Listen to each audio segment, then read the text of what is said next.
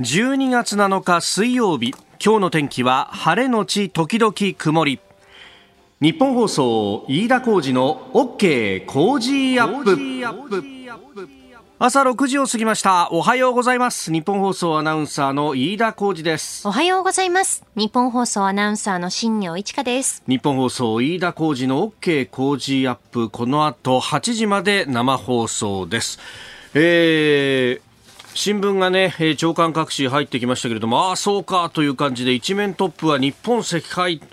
えー、ワールドカップのね、えー、日本代表の試合、カタール大会でのクロアチア戦について、そうなんですよね。あれ12時から2時までの、えー、試合だったと。で、しかも PK まで含めると、3時前に結果が出たということになりまして、まあそうなると、えー、長官の締め切りギリギリ間に合わないという時間で、まあ確かに昨日のね、えー、新聞各紙を見ていても、この扱いというものが微妙に違っていたと。はい、で、まあ私も、おなんか違うなと思いながらですね、ふと見ていたんですけれども、これ、まあリスナーの中にはですね、リスナーさんの中には、この朝、新聞を配ってらっしゃると、販売店で勤めてらっしゃる方もいらっしゃって、えー、長門のお父さんという方が昨日の段階でね、す、えー、で、にツイートされてましたけれども、朝日新聞は前半リードで折り返した時点で印刷。読売は追いつかれた時点で印刷、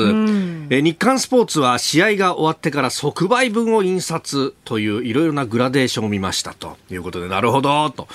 あの前半リードを折り返したところで朝日はもうもうここまでだとということで、えー、まあ最終盤を後半したと。で、ところが読売は後半10分にあれ追いつかれてますんで、ギリギリそこまで粘って、おそらく後半全部は無理でも途中までだったら入れられるんだろうということで、えー、ギリギリまで粘ったんですよね。で、さらに、日刊スポーツは即売分。これ、あの、ね、えー、日刊スポーツも全国にいろいろ配ってますんで、えー、家庭用に配る分に関してはもう先に出さなきゃなんないというところなんですが、えー、自分のところですってですね、で、それを、うん、都心を中心とした、まあ、あコンビニであるとかですね、あるいは、あ駅の売店、キオスクなどで売る分に関しては、もう、配って直後に売るということになれば、ギリギリまで粘ることができるということで、えー、そこの分を、うん、最後の最後まで取っておいたかというですね、まあ、この辺の話っていうのも、まあ、そのうちね、えー、昔はこんなことがあったねっていう文化になるのかもしれないんですけれども、えー、あのー、後半という時間がこう決まっていて、で、えー、自分のところのね、あの、印刷所や本社から遠いところは先に下ろさないと、うん、印刷してそれを配るというところまで間に合わないんで先に出して、で、えー、自分のところから近い分に関しては最後の最後まででね、えー、こうやってニュースが入ってくるところまで粘るみたいなね、えー、昔はそんなことがあって、確かに、あの、これ、私、夕刊富士に毎週火曜日に連載してるんで、あの、その夕刊富士のね、担当の人に聞いたんですけど、はい、昔は結構あの、班が分かれてましたよね、みたいな。で、うん、特に顕著だったのが、金曜日、土曜日の紙面で、昔、昔は、なんか昼ぐらいに、えー、配る A 版というのがあって、それは、あの、競馬のですね、枠順が確定しないうちに吸ってたっていうのがあるんですよ。枠順未確定って言って、あの、競馬欄があって、で、それが、あの、B 版っていうものになると、今度はあの枠順がちゃんと確定したものが出てきてというところがあったんですが、ああ、井田さん、昔はそれやってましたけど、今はもう統合してますからねっていう、あの全部枠順を確定した後のものを出すようになってるんですよと。まあ、あとね、ウェブなんかを使いながら、その JRA の枠順の確定っていうのも、えー、結構即座にデータがやり取りできるようになってたんです。まあ、その辺も、まあ、昔と今は違ってきてるんだろうなと思うんですが、まあ、そこでですね、今日、あの、後ほどね、今日のコメンテーター、佐々木俊直さんにご出演いただくんですけれども、まあ、新聞ビジネスの未来ということで見出しをですね、えー、先ほどもう45分ぐらい前に、えー、先に、うん、ネット上で、えー、上げて、まあ、これ毎日上げてるんですけれども、5時過ぎに見出しが確定した時点でね、えー、そしたら結構ね、すでに書き込みをいただいています。まあ、あの、ネットを使ってどこまでビジネスが伸びるのかというあたりとか、まあ、これ、佐々木さん自身も、えー、ノートなどで、えー、書いてらっしゃいますけれども、ね、えー、ここ数年で、えー、止まった理由ということで長友お父さん。値段が高い読む時間がない誰も読まない。あるいは散々オリンピックに反対しておきながら手のひらを返すのを見たくないとかね、ええー、いろんなことが書かれております。まあそのあたりもね、えー、ぜひご意見もお寄せいただければと思います。メール COZY コージーアットマーク 1242.com ですあなたの声を届けますリスナーズオピニオン。この傾向時アップはリスナーのあなた、コメンテーター、私、田新行アナウンサー、番組スタッフみんなで作り上げるニュース番組です。えー、ぜひメールやツイッターで、えー、ご意見をお寄せください。今朝のコメンテーターはジャーナリスト佐々木俊直さん。この後6時半過ぎからご登場です。えー、新聞の影響力は段階の世代退場とともに終わる。というね、えー、佐々木さんの記事について詳しく伺ってまいります。えー、そしてニュース7時またぎのゾーンは10月の実質賃金、えー、前の年の同じ月を2.6%下回ったということであります。昨日出た経済指標。えー、さらには裾野市園児暴行事件を受けまして全国の保育現場など実態調査検討へというニュース。えー、さらには旧統一教会の被害者救済法案衆院本会議で審議入り、えー、江沢民元国家主席追悼大会、えー、ドローンで郵便配達。これは改正航空法の施行が昨日おとといか12月5日からというところです、えー、さらにはあウクライナ情勢について、えー、初めてロシア領内を無人機で攻撃かと、まあ、かなり領内深いところに、えー、行ったという話が出てきております、えー、そしてエンタメのゾーンでは2020 2022年のヒット商品番付についても取り上げてまいります。ここが気になるのコーナーです。スタジオ長官各紙が入ってまいりました。まあ先ほどね、オープニングのところでお話しした通り、えー、今朝の長官各紙の一面は、えー、日本代表、サッカーワールドカップカタール大会、えー、ね、ノックアウトステージ、まあ、あ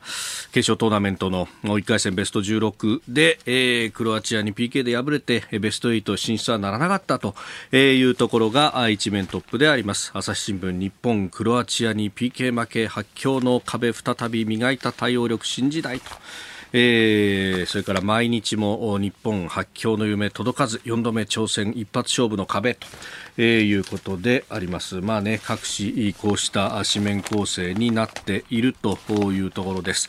で、まあこれね、PK に関してもいろんなことを言われてましたけれども、そしたら朝目覚めたらですね、今度は、えー、モロッコとスペインの試合が PK になっていて、もつれて今度は0-0だったそうですけれども、で、えー、スペインは PK 一本も決めることができなかったと3-0で負けたっていう、だからね、あの、いろんなことを言われますし、な、あの、これが実力だみたいなこともありますけど、やっぱ PK って運の部分あるんだな。でもこれあの、まあ、往年の名選手のロベルト・バッジオ選手が言っていたそうですけれども、えー PK を外すことのできるのは PK を蹴る勇気のあるものだけだというふうに言っていたと。でね、えー、今回その先頭に立った南野選手ももう誰が蹴るって言って、えー、みんなが5秒ぐらい沈黙した後、じゃあ俺がっていうね、ぱあの背番号10を背負っていたことであるとか、あるいは森保ジャパンでずっと戦ってきたところで一番ゴールネットを揺らしたの誰だったか俺だろみたいなところの責任感とか、まあいろんなことが渦巻いたんだなと思うとね、ね、えー、とにかく、まあ、まずはお疲れさんでしたということと、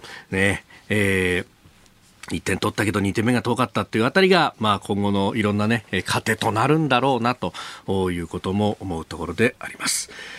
さあ、そして、えー、気になるニュースといいますか、まず一つですね、今日12月7日、まあ、二十四節気でと大雪ということでね、いよいよ寒くなる季節だなというところなんですが、えー、今日はですね、実はあの、ワイド FM の開局の日でもあります。で、えー、今年でですね、7周年の記念日だと。日本放送のワイド FM が開局して7周年。えー、まあ、あ2015年の12月7日からですね、FM93.0MHz での、おサイマル放送というものもやっております。まあ、ビルとかマンションで受信しやすくて雑音が少ないクリアな音で聞くことができると。で、えー、これね、あのー、今お聞きになっているラジオ、FM93 でも聞くことができるんであれば、ちょっとそっちでも聞いてみてください。あ、違う、全然違うよという感じになると思います。いいい音で聞けるんでね。まあいい音で聞けるだけじゃなくって、まああの FM 保管という形ですけれども、災害などの時に AM だけじゃなくて FM でも出してるよっていうのがね、えー、一つ強みにもなると。そういえば開局の時にはですね、私確かこれ記憶に間違いなければなんですが、八木亜彦さんと二人で特番をやったような覚えがあって、その時に確か新業アナウンサーが中継で出てくれたんだよね。ねあのその FM 対応ラジオを持ってこうリスナーの方のこうご自宅にお邪魔するでそこから中継するというのをやりましたね。うん、そうだよね、はい、あれもいろいろこうねあの直前いろんな議論があっていやじゃあ FM でね、えー、出したいい音を聞いてもらったらいいじゃないかみたいなことを、あの考えて考えたんですけどこれ実際にやると大問題が起こって要するに日本放送の音を流しながらですね、えー、日本放送のマイクに近づけるとどうなるかっていうのはこれはスピーカーの前で大声でカラオケで歌うのと全く同じことなんでハウリングを起こしちゃうわけですよ。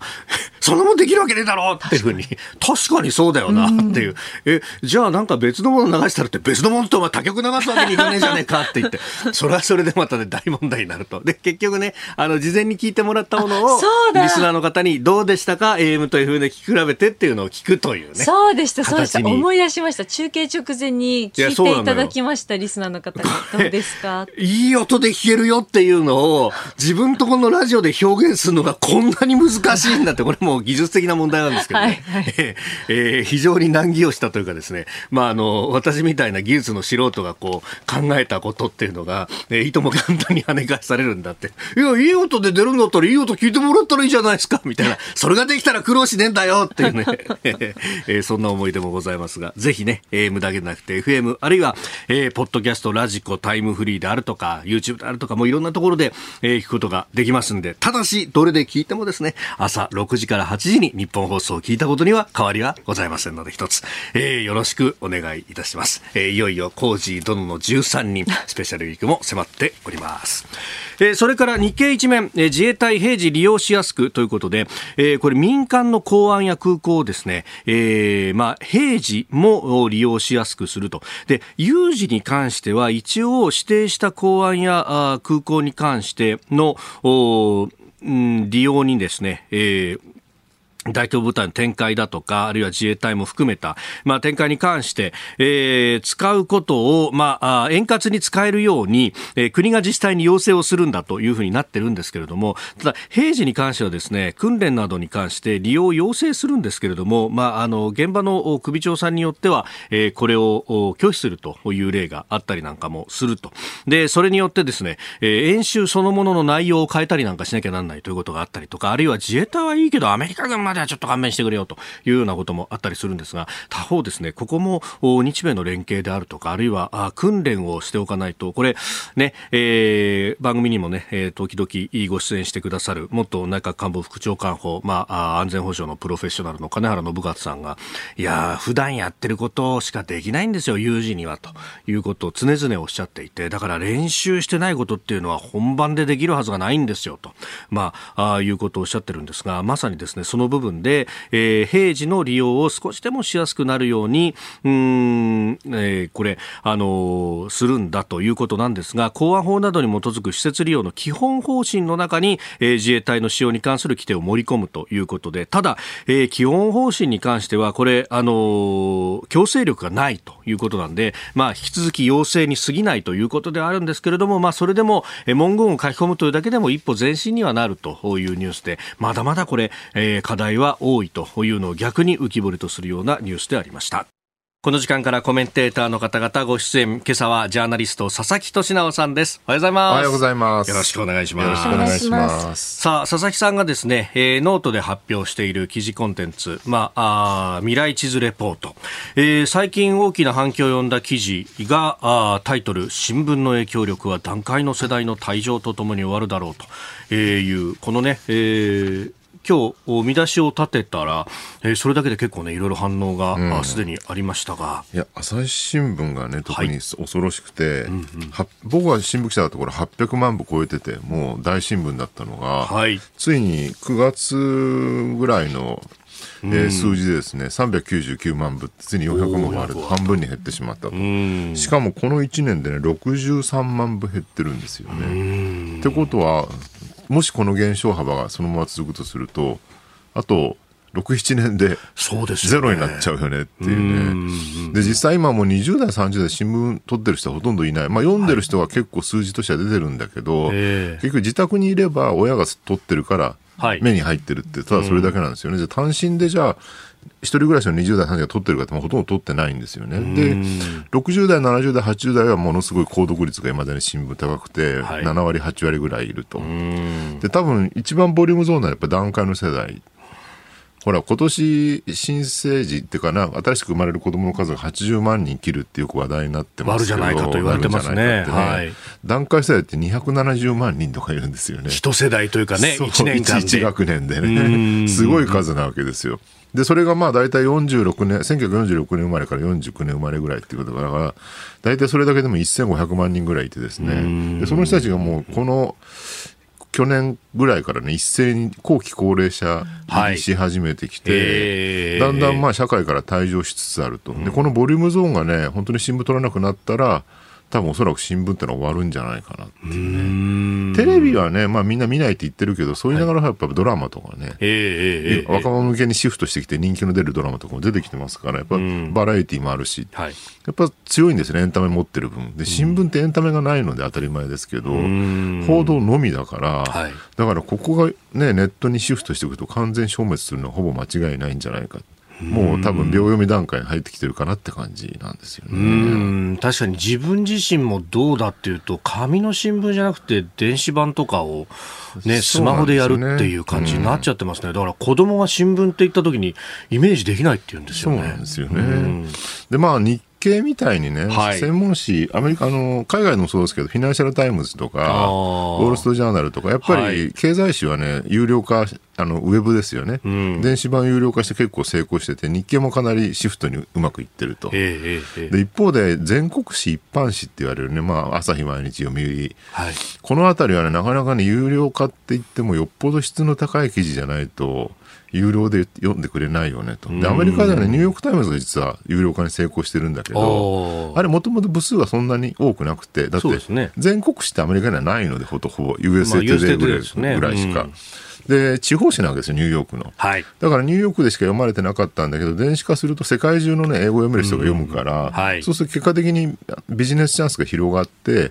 で、電子版が有料化に成功してると。ただ、日本の新聞、日本語で出してるやつが、じゃあグローバルで読まれるかっていうとね、まあ、在外法人ぐらいしか読んでくれないので、そんなにね、こう市場可能性はほぼないかなっていうね。そう考えるとね、結構一般紙は厳しい状況が続くんじゃないかなと思うんですよね。その辺ね、電子版での打開も難しいとなると、どうなっていくかっていう、ね、新聞なき時代ってどうなるのかっていうのは、もうちょっと我々ね、うん、そろそろイメージしなきゃいけなくなってきてると。誰がマスコミを担うのかっていうね。確かにそうですね。物差しみたいなものがなくなるかもしれない。まあ、テレビが生き残るんで、結局テレビって SNS の、その連携の部分で生き残って、生き残っていうか、その新しいマスコミみたいなのが作られていくのかなって感じはするんですけどね。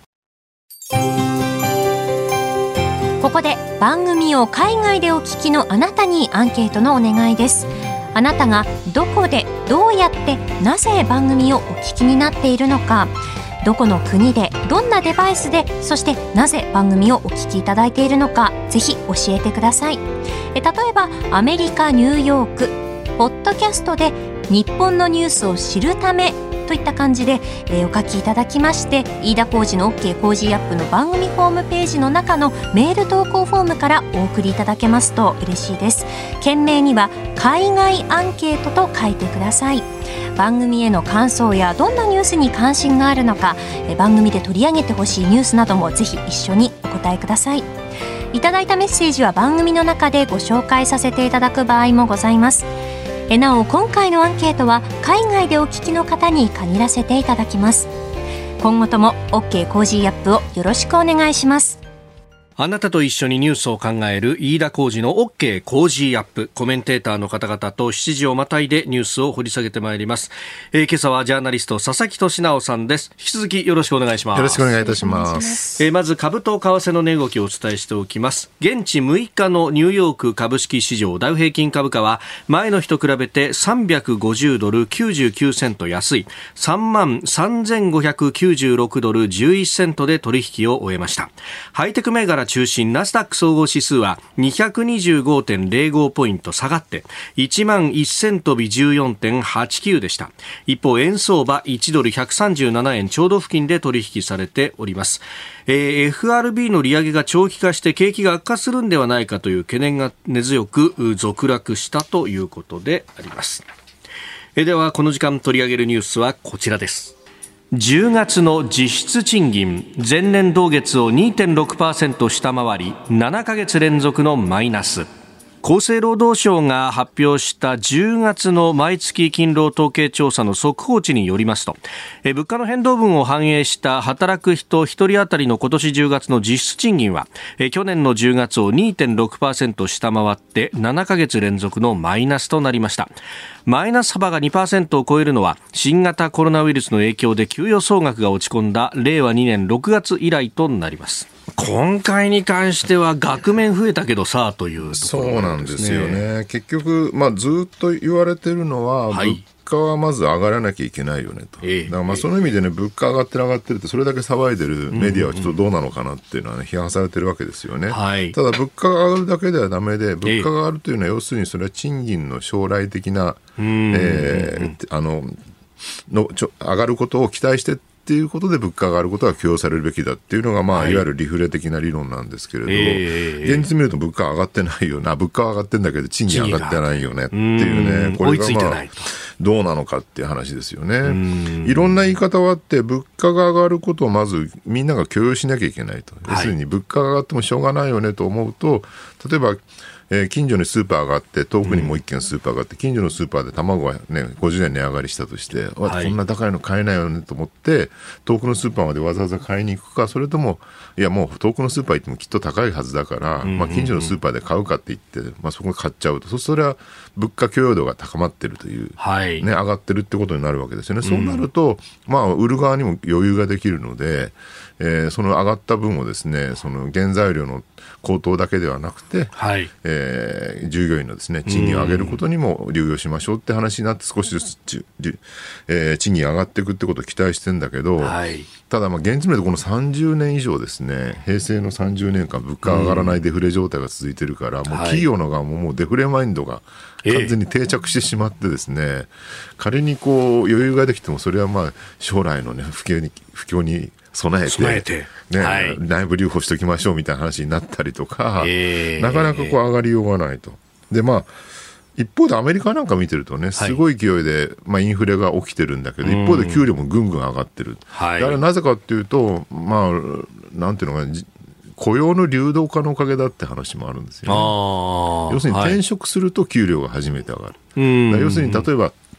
じゃあ今時給1000円でね、飲食店がアルバイト雇ってるとして、はい、で他の店がね1200円とかになってる、うん、だったらそっちにみんな移っちゃう移っちゃうよね。そうすると、自分のところも、いや、1000円だとやっぱり人が集まらないから、これは1200円に上げて、他のね、そのお店並みにするしかないよね。すれば、だんだん給料が上がっていく。だから転職すると給料が上がるわけですよね。でアルバイトはそうやって気軽に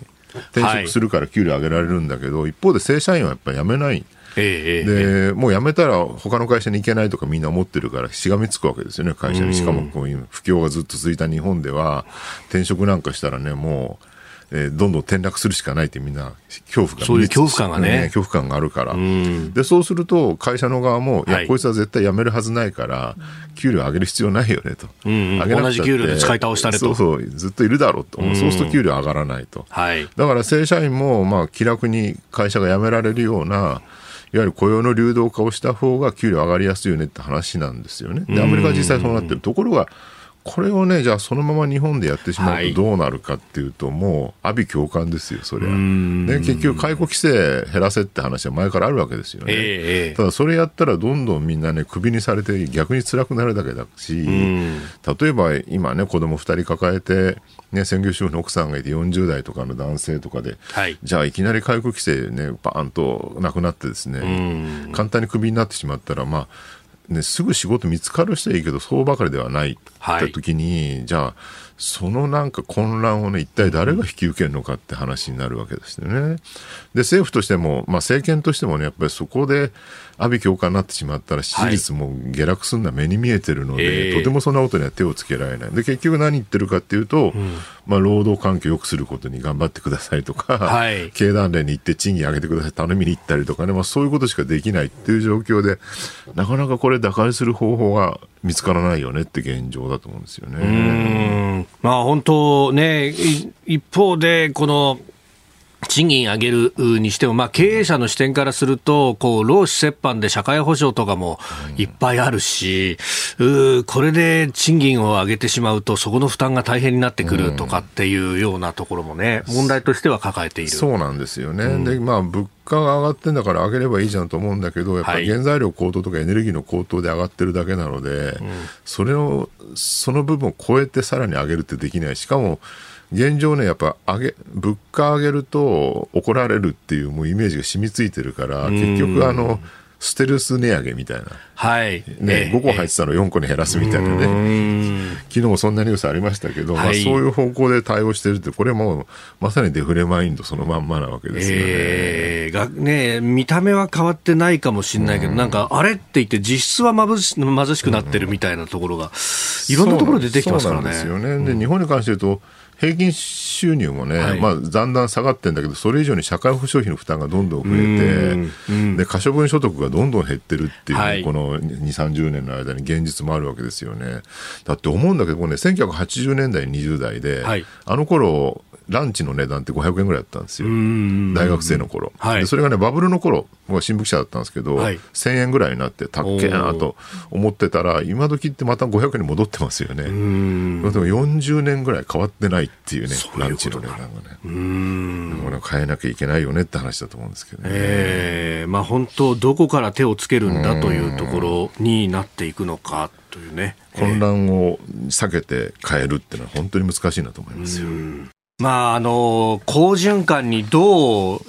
つなげていくかというか、シフトを変えていくかという。うね、現状、物価上がってるって言われてるんだけど、はい、エネルギーと食料、ここの部分を除くと実はほとんど上がってないっていうね、話もあって、はい、そう、アメリカ版のコアというのがその数字に当たりますが、すね、まあ、お酒除くね、食料とエネルギーと全部除いた、えー、物価指数を見ると、まあ、大体プラス1%ちょっとぐらいと。あれそう考えると、リフレ政策で目指した2%のインフレには実は及んでないって話なんですよね。全体ですごい上がってるように3%ぐらい上がってるんですけどね、見た目上はね。はい。だこれね、もうね、どうやったら、うん、でも消費自体は増えてる感じはあるんですよね。例えば全国旅行支援とかで、はい、ものすごいこの秋ぐらいからですね、うん、人手が増えて、はい、観光地行ってもどこ行っても満杯だよねって感じなので、そうですね。これ、ええ、そうですね、家計調査見ると、はい、昨日発表されました。教養娯楽旅行とかの支出なんだけど8%増加ってすごい勢いで増えてるっていうね。だこういうものをねなんとかあの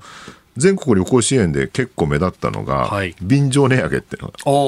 要するに割引になるので、はい、その分。その分旅館側がちょっと値上げしてですね。ベースの値段を上げる、ね、そうなんですよね、はい、こういうことがねこれをまあ批判してる人は多いんだけど、えー、一方でそれやって初めて旅館の側も余裕ができるから、賃金上げることにつながるって話になるんですよね。だからやっぱり、ね、まず一つはマインドをちゃんと変えていくっていうね、はい、物価を許容するっていうね、でもう一個はね、やっぱりもう少し財政出動していただかないと、はい。だから、まあ、全国旅行支援、いい例かもしれませんね。そうなんですよね。だから、可処分所得がどんどん減ってる現状をちゃんと見据えてですね、はい、その上で、えー、上乗せの部分を財政出動して、うん、この全国旅行支援のようにね、うん、で、みんなもっとバンバンお金使いましょうと。だから、なんだろうな、こう、テレビなんか見てると、特にワイドショーとかね、はい、なんか、節税とかね節約節約とか。ね、そういうのしかやってないじゃないですか、はい、もう、くず野菜を使いましょうみたいな、えー、あんなちまちました話しないで、ここはもっとバンバンお金使う。で、そのためにも政府はちゃんと支援をしてですね、全国旅行支援のような、えー、こういう、こう、援助をですね、支援をですね、どんどん増やすべきだってことをね、ちゃんと訴えてほしいんですよね。まあ、あの、マクロ経済の中でね、誰かの支出が誰かの所得になっていく、まあ、それがつながっていくことで経済回るみたいな話があって、逆回転すると、みんなケチになって、みんなお金使わなくて、賃金上がらなくて、またさらにケチになるっていう。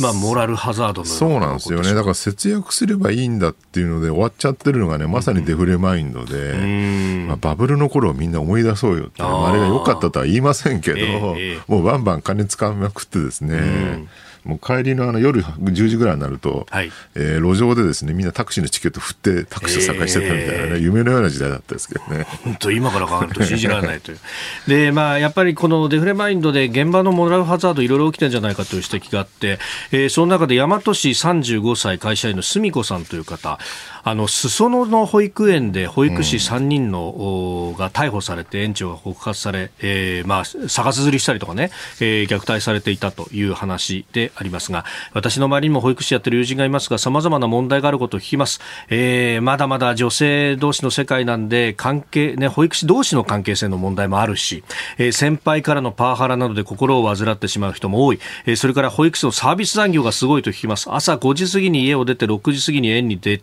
ついて準備をし7時から園児を預かる、え夜は7時までにお迎えをお願いしてるんですが保護者の方仕事の都合で遅れてきていてそれをずっと待たされると、え労働環境の改善賃金の問題もあるかもしれませんと、えー、いただきました、まあ、加藤厚労大臣は現場に対して注意喚起を行って実態調査するなんてことを昨日の閣議会見では言ってました。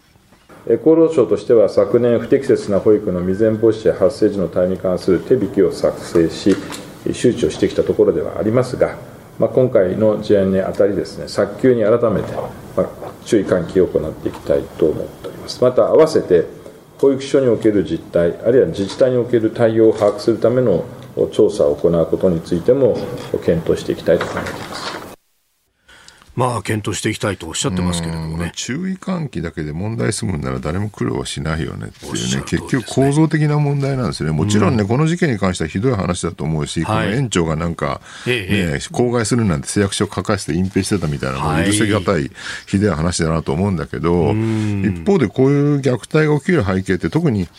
なんだろうな、保育士に限らず、親の虐待って近年増えてるじゃないですか。はい、なんかも明らかに貧困が原因ですよね。昔よりもあそこは、えー、ニュースとして増えてるっていうのはね。だからこれも同じような構図で考えるべきで、やっぱり、その保育士さんに対するね、待遇とかさっきのあの、ね、えー、お便りにもあったような、はい、そのブラック労働的なね、えー、その働き方の問題とかって結構背景に大きいかなと。まあ平均賃金はすごい安いです。300万円台って言われてて、まあ、社会全体、日本社会全体の、ね、平均賃金450万、440万ぐらいですか、それと比べると100万ぐらい安いよねと、はい、もちろん若い女性が多いとか、年齢的な、えー、問題もあると思うんだけど、一方で、うん、まあ、その保育の価格自体がね、公定価格で決まってて、上げられない問題だったりとか、まあ、国とか自治体からの補助金もらってるので、そう簡単に賃金上げられないよねと。だ逆に言うと、その国とか自治体が補助して賃金上げられないったらそこをちゃんと上げることによって虐待を減らすっていうそういう方向に国は考えてほしいなと思いますよ。おはようニュースネットワーク取り上げるニュースはこちらです。旧統一教会被害者救済法案衆議院本会議で審議入り。旧統一教会の被害者救済に向けて悪質な寄付を規制する新たな法案が昨日衆議院本会議で審議入りしました。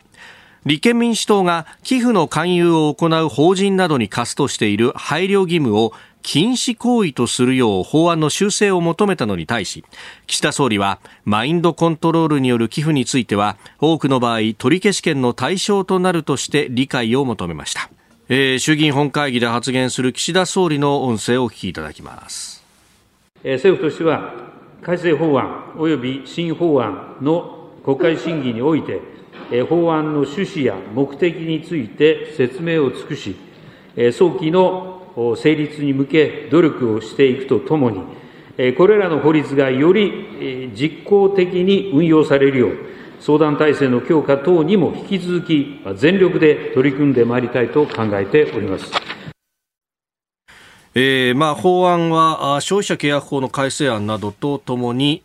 まあ、束ねられて出てきたという形になっております。この話で一番ポイントになるのはマインドコントロールによる寄付をどう扱うかっていうところなんですよね。立憲民主党、はい、維新の会はそのマインドコントロールで行った寄付についても規制せよと求めてきてでそれに対して岸田さんが、まあ、応じたというか、はい。えー、マインドコントロールの寄付はえー、取り消し権の対象になるっていうふうに答えちゃったんだけど、はい、これ実は自民党政府内からは、いや、それはやりすぎだろって意見がずっと来て出てたんですよね。どういうことなのかって、マインドコントロールそもそも何なのかっていうね、その定義が困難であると。で、あと、まあ内心の宗教の自由ってね、はい、信教の自由、内心の問題なので、その内マインドコントロールされてるかどうかって内心の話であって、えー、ね、だから、お前はマインドコントロールされてるっていうふうに言われて、いや、されてないって言っても、じゃあ、されてるかどうか一体誰が決めるのかっていうね、ここ分かんないわけですよね。だからそのなんだろうな、定義できない内心の問題にまで踏み込んで、これはマインドコントローラーって言ってしまっていいのかでっていう反発があって、だからそれはちょっとね、マインドコントロール取り消しの対象にはしない方がいいだろうっていうのが、まあ政府与党内の意見だったんだけど、まあ、岸田さんそこを押し切っちゃったわけですよね。僕ね、これ政府与党内の、その、いや、マインドコントロール定義できないよねって方が、割に温当というか、妥当な意見だと思うんですよね。これなかなかね、これ言うとまたお前は、ね、統一教会の味方するのかとか言われるんで、非常に発言しにくい問題ではあるんだけど、はい、やっぱり宗教とかね、その内心の問題って、やっぱりそこまで僕は、ね、踏み込んじゃいけないと思います、心情としては自分自身のね。うん。まあ、これね、あの結局、その自分の財産をどう使おうと、ね、勝手じゃないかっていう、まあ、憲法に保障されているその財産権であるとかあの、実はそこの問題に踏み込んでいるんですけれども、踏み込んでいるんだけど、そこを議論せずに、なんか、そうなんですよ、ね、やり過ごそうとしちゃうっていうね。うん、統一教会ってもう完全にね、その悪だっていうふうに断定されてる、はい、社会的に断定されてしまってる団体だからマインドコントロールもいかんっていうのは確かにそうだなってみんな思うと思うんだけど、じゃあこれが、キリスト教とかイスラム教とか仏教とかに当てはめて、はい、例えばじゃあ仏教がね、ええー、それこそ戒名とか、はい、安いのから高いものは高いので100万とかするわけじゃないですか。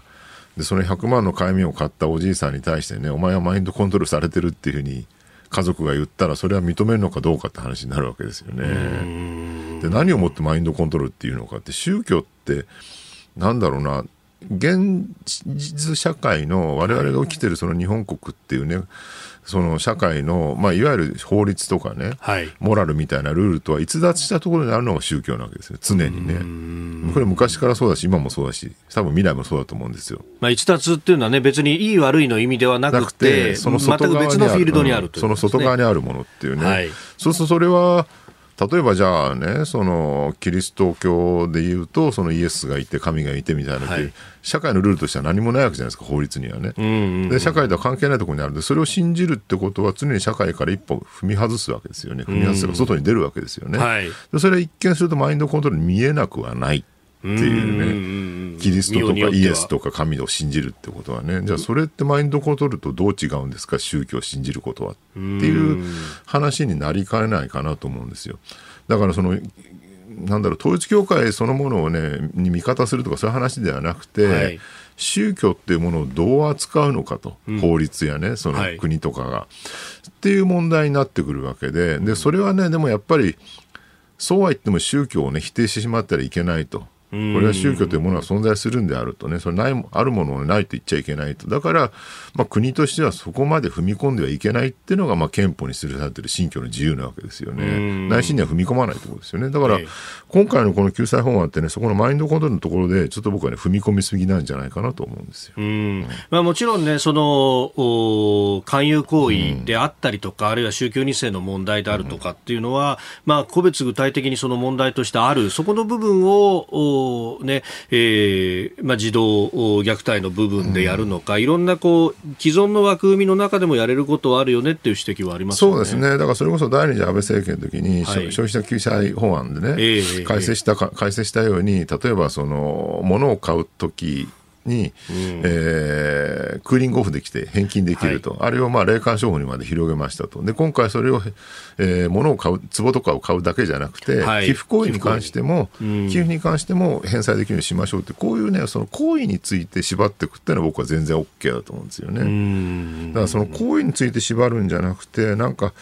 その教団っていう団体そのものを縛ったりとか、あるいはその内心のものを縛っていくっていうのはね、ちょっと行き過ぎなんじゃないかな。これなかなか難しい議論ですけどね。えー、まあ、今日から審議入りというところ、ただね、国会も一応会期末は10日となっております。まあ、これを伸ばすのかどうなのかも含めて、まあ、1週間で衆参両院で審議してっていう、果たしてそこの部分も議論が深まるのかですね。到底深まると思えないですけどね、難しいですね。えー、では続いてのニュース、こちらです。江沢民氏追悼大会、習氏が天安門対応を称賛。中国中国共産党や中国政府などは北京の人民大会堂で昨日午前10月11月30日に96歳で死去した江沢民元国家主席の追悼大会を開きました習近平国家主席が弔辞を述べ江沢民氏が1989年の天安門事件の際に上海市のトップとして安定を守ったと称賛しましたえー、この葬儀委員会、習近平氏がトップで、えー、そして党員幹部、国民が集まって中継を主張するよう指示をしていたということだそうですが。なぜ天安門事件を称賛するのかっていうね、ここで、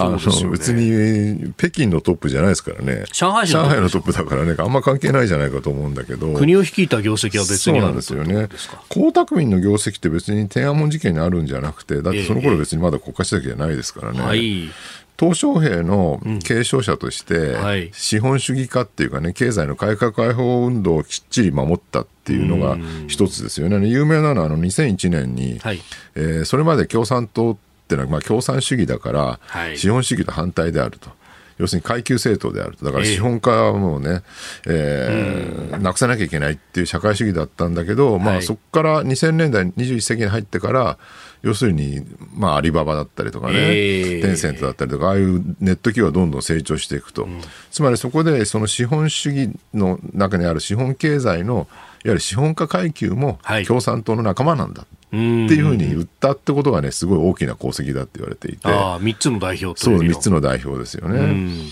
で、それともう一個は集団指導体制曲がりなりにもちゃんと守ったっていうね。だからまあ、鄧小平が引いた路線っていうのは2つあって、はい、もう毛沢東のね、ええ、文革とか大躍進運動の反省から、うん、えー、絶対独裁政権にはするなと。はい。集団指導、集団指導体制守れ。で、もう一個は、うん、もうこんな共産主義そのままの経済じゃね、絶対成長できないんで、もうどんどん改革開放して、資本主義にしていくんだ。ってね、この2つあったわけですよね。旋風論って言いましたね。先に止めるものから飛んでいった、うん、後から来る人たちを引き上げてやれって。うん、で、江沢民の功績ってのはその2つをきっちり守って、さらに広げたって話だと思うんですよ。で、逆に言うと今、習近平は、何しようとしてるかで両方とも否定しつつあるっていうね。はい。そうですね、うん、3期目入って、周りは子飼いで固めるそうなんですよね、全部ね、自分と反対してる側の人間が全部放あの放り出して、ですね独裁政権を固めつつあると、でもう一個のその改革開放、いわゆる資本主義化に関しても、はいあの共同富裕とかっていうね、はい、言葉で、要するに平等を守んなきゃいけないと。まあ確かに中国今ものすごい勢いで格差化が進んでるって言われていて、確かに一部の富裕層がどんどんお金持ちになってるのはけしからんって話はわかるんだけど、一方で、まあ、アリババとかテンセントとかね、はい、いわゆるそのネット企業大手を締め付けをどんどんひどくしてですね、で、ジャック、アリババの CEO のジャック・マーなんて、行方不明になってどこしたかと思ったら最近東京にいるっていうね。FT はそう報じてましたね。そうなんですよ。何してるんだ一体ジャック・マー、ここの東京でって思うんですけどね。逆に言うと日本はなんかそういうね、中国から逃げてきた優秀な起業家とかね、富裕層を受け入れて、こっちで会社作ってもらった方がいいんじゃないかって思います。かつて孫文やこういうを受け入れたようにね。辛亥革命直前の日本みたいにね。さあ、そしてここで番組からのお知らせです。再来週12月19日からの1週間、コージーは特別企画です。題して、ニュースの侍、いざ有楽町、コージーダブルコメンテーターウィーク、コージー殿の13人。ご好評にお答えして今回も毎日コメンテーターがお二人ダブルでいざ有楽町へ生登場。2022年のニュースをこの1週間で全て語り尽くします。初日12月19日月曜日は須田慎一郎さんと宮崎哲也さん。20日火曜日は元環境大臣衆議院議員の小泉進次郎さんと峰村健二さん。21日水曜日は佐々木俊直さんと筑波大学教授東野敦子さんです。佐々木さん21日よろしくお願いします。楽しみですです。ね東野さんとご一緒する機会初めてです。えそうなんですかね。初顔合わせで。いや東野さんもねあのツイートしてくださったりしてたんで,、はいです楽しみです。さあ、そして22日木曜日は、飯田水木さんと東大先端研の小泉優さん。最終日23日金曜日は、青山茂春議員と高橋洋一さんです。さらにさらに黒木ひとみさんの朝ナビのゲスト、歌舞伎俳優の坂東彌十郎さんです。おリアル13人じゃないですか。そうなんですよ。鎌倉殿の方の。えええ。ええ。でね、えーさらに黒木さんや畑さんも加えて、これで13人。13人と。はい、はい。えラジオを聴きのあなたも加わって一緒に番組を作っていきたいと思っています。ラジオで聞いても、ラジコで聞いても、ポッドキャストで聞いても、あるいは YouTube で聞いても、日本放送を朝6時から8時聞いたことに何ら変わりはございません。飯田浩二の OK 工事アップ平日朝6時から日本放送で生放送でお送りしております。いざ有楽町続いて教えてニュースキーワードです。ドローンで郵便配達。日本郵便は昨日ドローンを使った郵便配達を2023年度から本格的に始めるとして開発中のドローンを公開しました郵便ポストをイメージした大きさが1メートル50センチほどの赤い色の機体で手紙やはがきなどの郵便物をと宅配の荷物を重さ5キロまで運ぶことができおよそ35キロの距離を一度に飛ぶことができるとしております。えー5日から航空改正航空法が施行となって、まあ、レベル4目視できない住宅地の上空なども飛行できるようになったというところからこういったあことが出てきたようであります。まあ、もともとあの福島の浜通りでこの郵便配達拠点間でやる実証実験とかはねずっとやってましたけれども、あのーアフリカなんかねすごい勢いで進んでるって言われておてー。なんでかっていうと道路があんまり発達してないっていうか、まあ雨季になるとね道路が水没しちゃったりとか泥沼になったりするんでそうするともう航空の方が早いよねと。だからまあ重い荷物はもちろん無理なんだけどここにあるようにね5キロぐらいなら運べるっていうとまあ日本のイメージで言うとアマゾンでと持ってくるような大抵の宅配便はまあ運べるかなっていうね、商品とかね。だからなんかその例えばねほら日本だと w i f i があんまり発達しなかった。なぜかっていうと光ファイバーが普及してたからだっていうね、はい。同じように道路が発達しすぎてるとなかなかねこういう航空配達っては普及しないって問題があるんですよね。だから、はい。そのおインフラが遅れてる後ろの国の方がドーンと先に行くっていうね。これをあテクノロジーの用語でリープフロッグって言ってカエル飛びーおー後ろからの方が先にポンと飛んで前に行くっていうね。だからアフリカの方がドローンが先に発達するみたいなこと起きてるんですよ。スマホの普及とかもそうでしたもんね。ね。固定電話なかったからって、日本はだから固定電話普及してたのでスマホはなかなか普及しなかったみたいな、逆が常に起きるってことなんですけどまあでもねこれ日本でもついにこれができるようになったのは非常に大きな話でさっき紹介されたレベル4っていうレベル1からレベル4までやってレベル4っていうのは最終段階でついに、えー友人ですね要するに。た住住宅街とかの人が住んでるところの真上を、はい。えーしかも目視しない。ん。要するに操縦士が見てないでも無人ではい運行できるっていうね。飛行飛行できるっていうのがレベル4なんですよね。んでこれができるようになるともう街の中で例えば別に今離島とかね無人の地域での配達をまず最初イメージしてると思うんだけども普通に街の中の、ね、宅急便の配達もドローンがガンガンできるようになるっていうのはこれすごく大きな話で。でこれをね事故なしで運用できてその実績を積み上げるとね僕相当大きいと思うんですよ。なぜかっていうと、まあ、イメージ悪いわけですよ。上をドローンが飛んでて重い荷物ね。ね。はい。しかも5キロとかの荷物運んできたら落ちたらどうするんだって。ええ怖がる人はたくさんいるで日本って特にテクノロジー怖い人むちゃくちゃ多いので何個切るとねすぐね、うんうんうん。もうテクノロジーが進化しすぎたせいだとかね。新しいものなんか使うからだそうそうそうそうやって言うわけですよ、なんかこれってね昔日本ってね戦後日本の高度経済成長ってねテクノロジーをはい。やることによってん。先進的なねガンガン普及したわけですよね。そのトランジスタラジオをはじめ、はい。DVD やテレビやみんなそうだったんだけどなんか多分70年代ぐらいのその公害問題活発な頃になんか科学だ技術だと言い過ぎるとね今度は逆ブレが、逆のその、い。マイナスのことが起きるんだってイメージが強くなりすぎてなんかテクノロジーって言った瞬間にいやテクノロジーは人を幸せにしないみたいな、ね、こうステレオタイプな言説ばかり広まるってことがあったと思うんだけど、そのことばっかり言ってたから気がついたらテクノロジーで後進国になっちゃってるわけですよ、日本だからここをねなんかきっちり前に進めるためにこれやってもらったのはすごく大事なことだと思います。うん。成功体験を積み上げていくことが大事ですよね。続いて、ここだけニューススクープアップです。この時間、最後のニュースを、スクープアップウクライナ軍、初めてロシア領内を無人機で攻撃か。ロシア国防省は西部リャジャンリャザン州と南部サラトフ州にあるロシア軍の軍用飛行場が5日、ウクライナ軍のドローンで攻撃されたと発表しました。ウクライナ政府高官も5日、アメリカのニューヨークタイムズに、ウクライナ軍による攻撃だと述べ、ロシアのウクライナ侵略開始後、ウクライナ軍がロシアの領内深くに攻撃したのは初めてのケースとみられます。でロシア側は報復としてウクライナのエネルギー施設など17カ所を精密兵器で攻撃したそうです。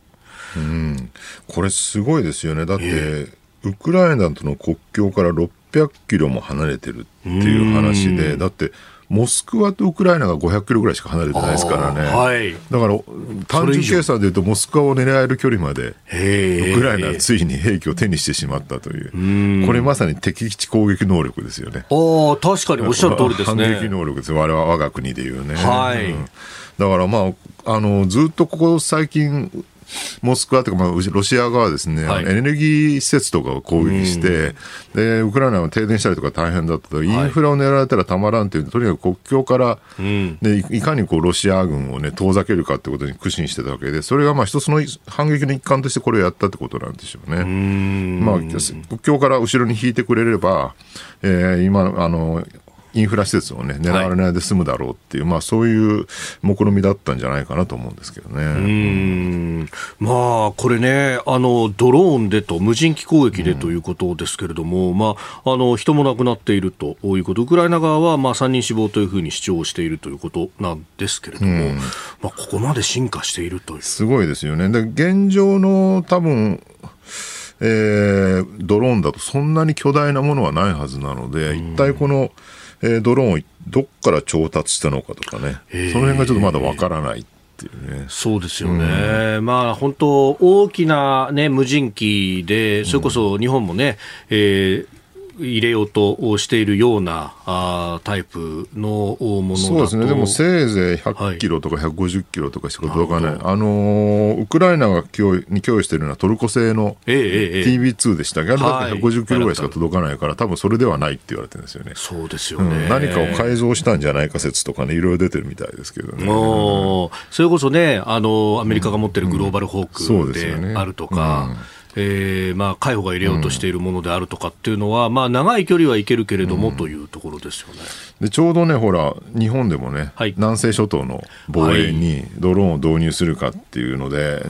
えー、再来年ぐらいからですかね、2025年からか、はい、えー、導入を始めるっていう、まあ、そういう計画もちょっと立てると。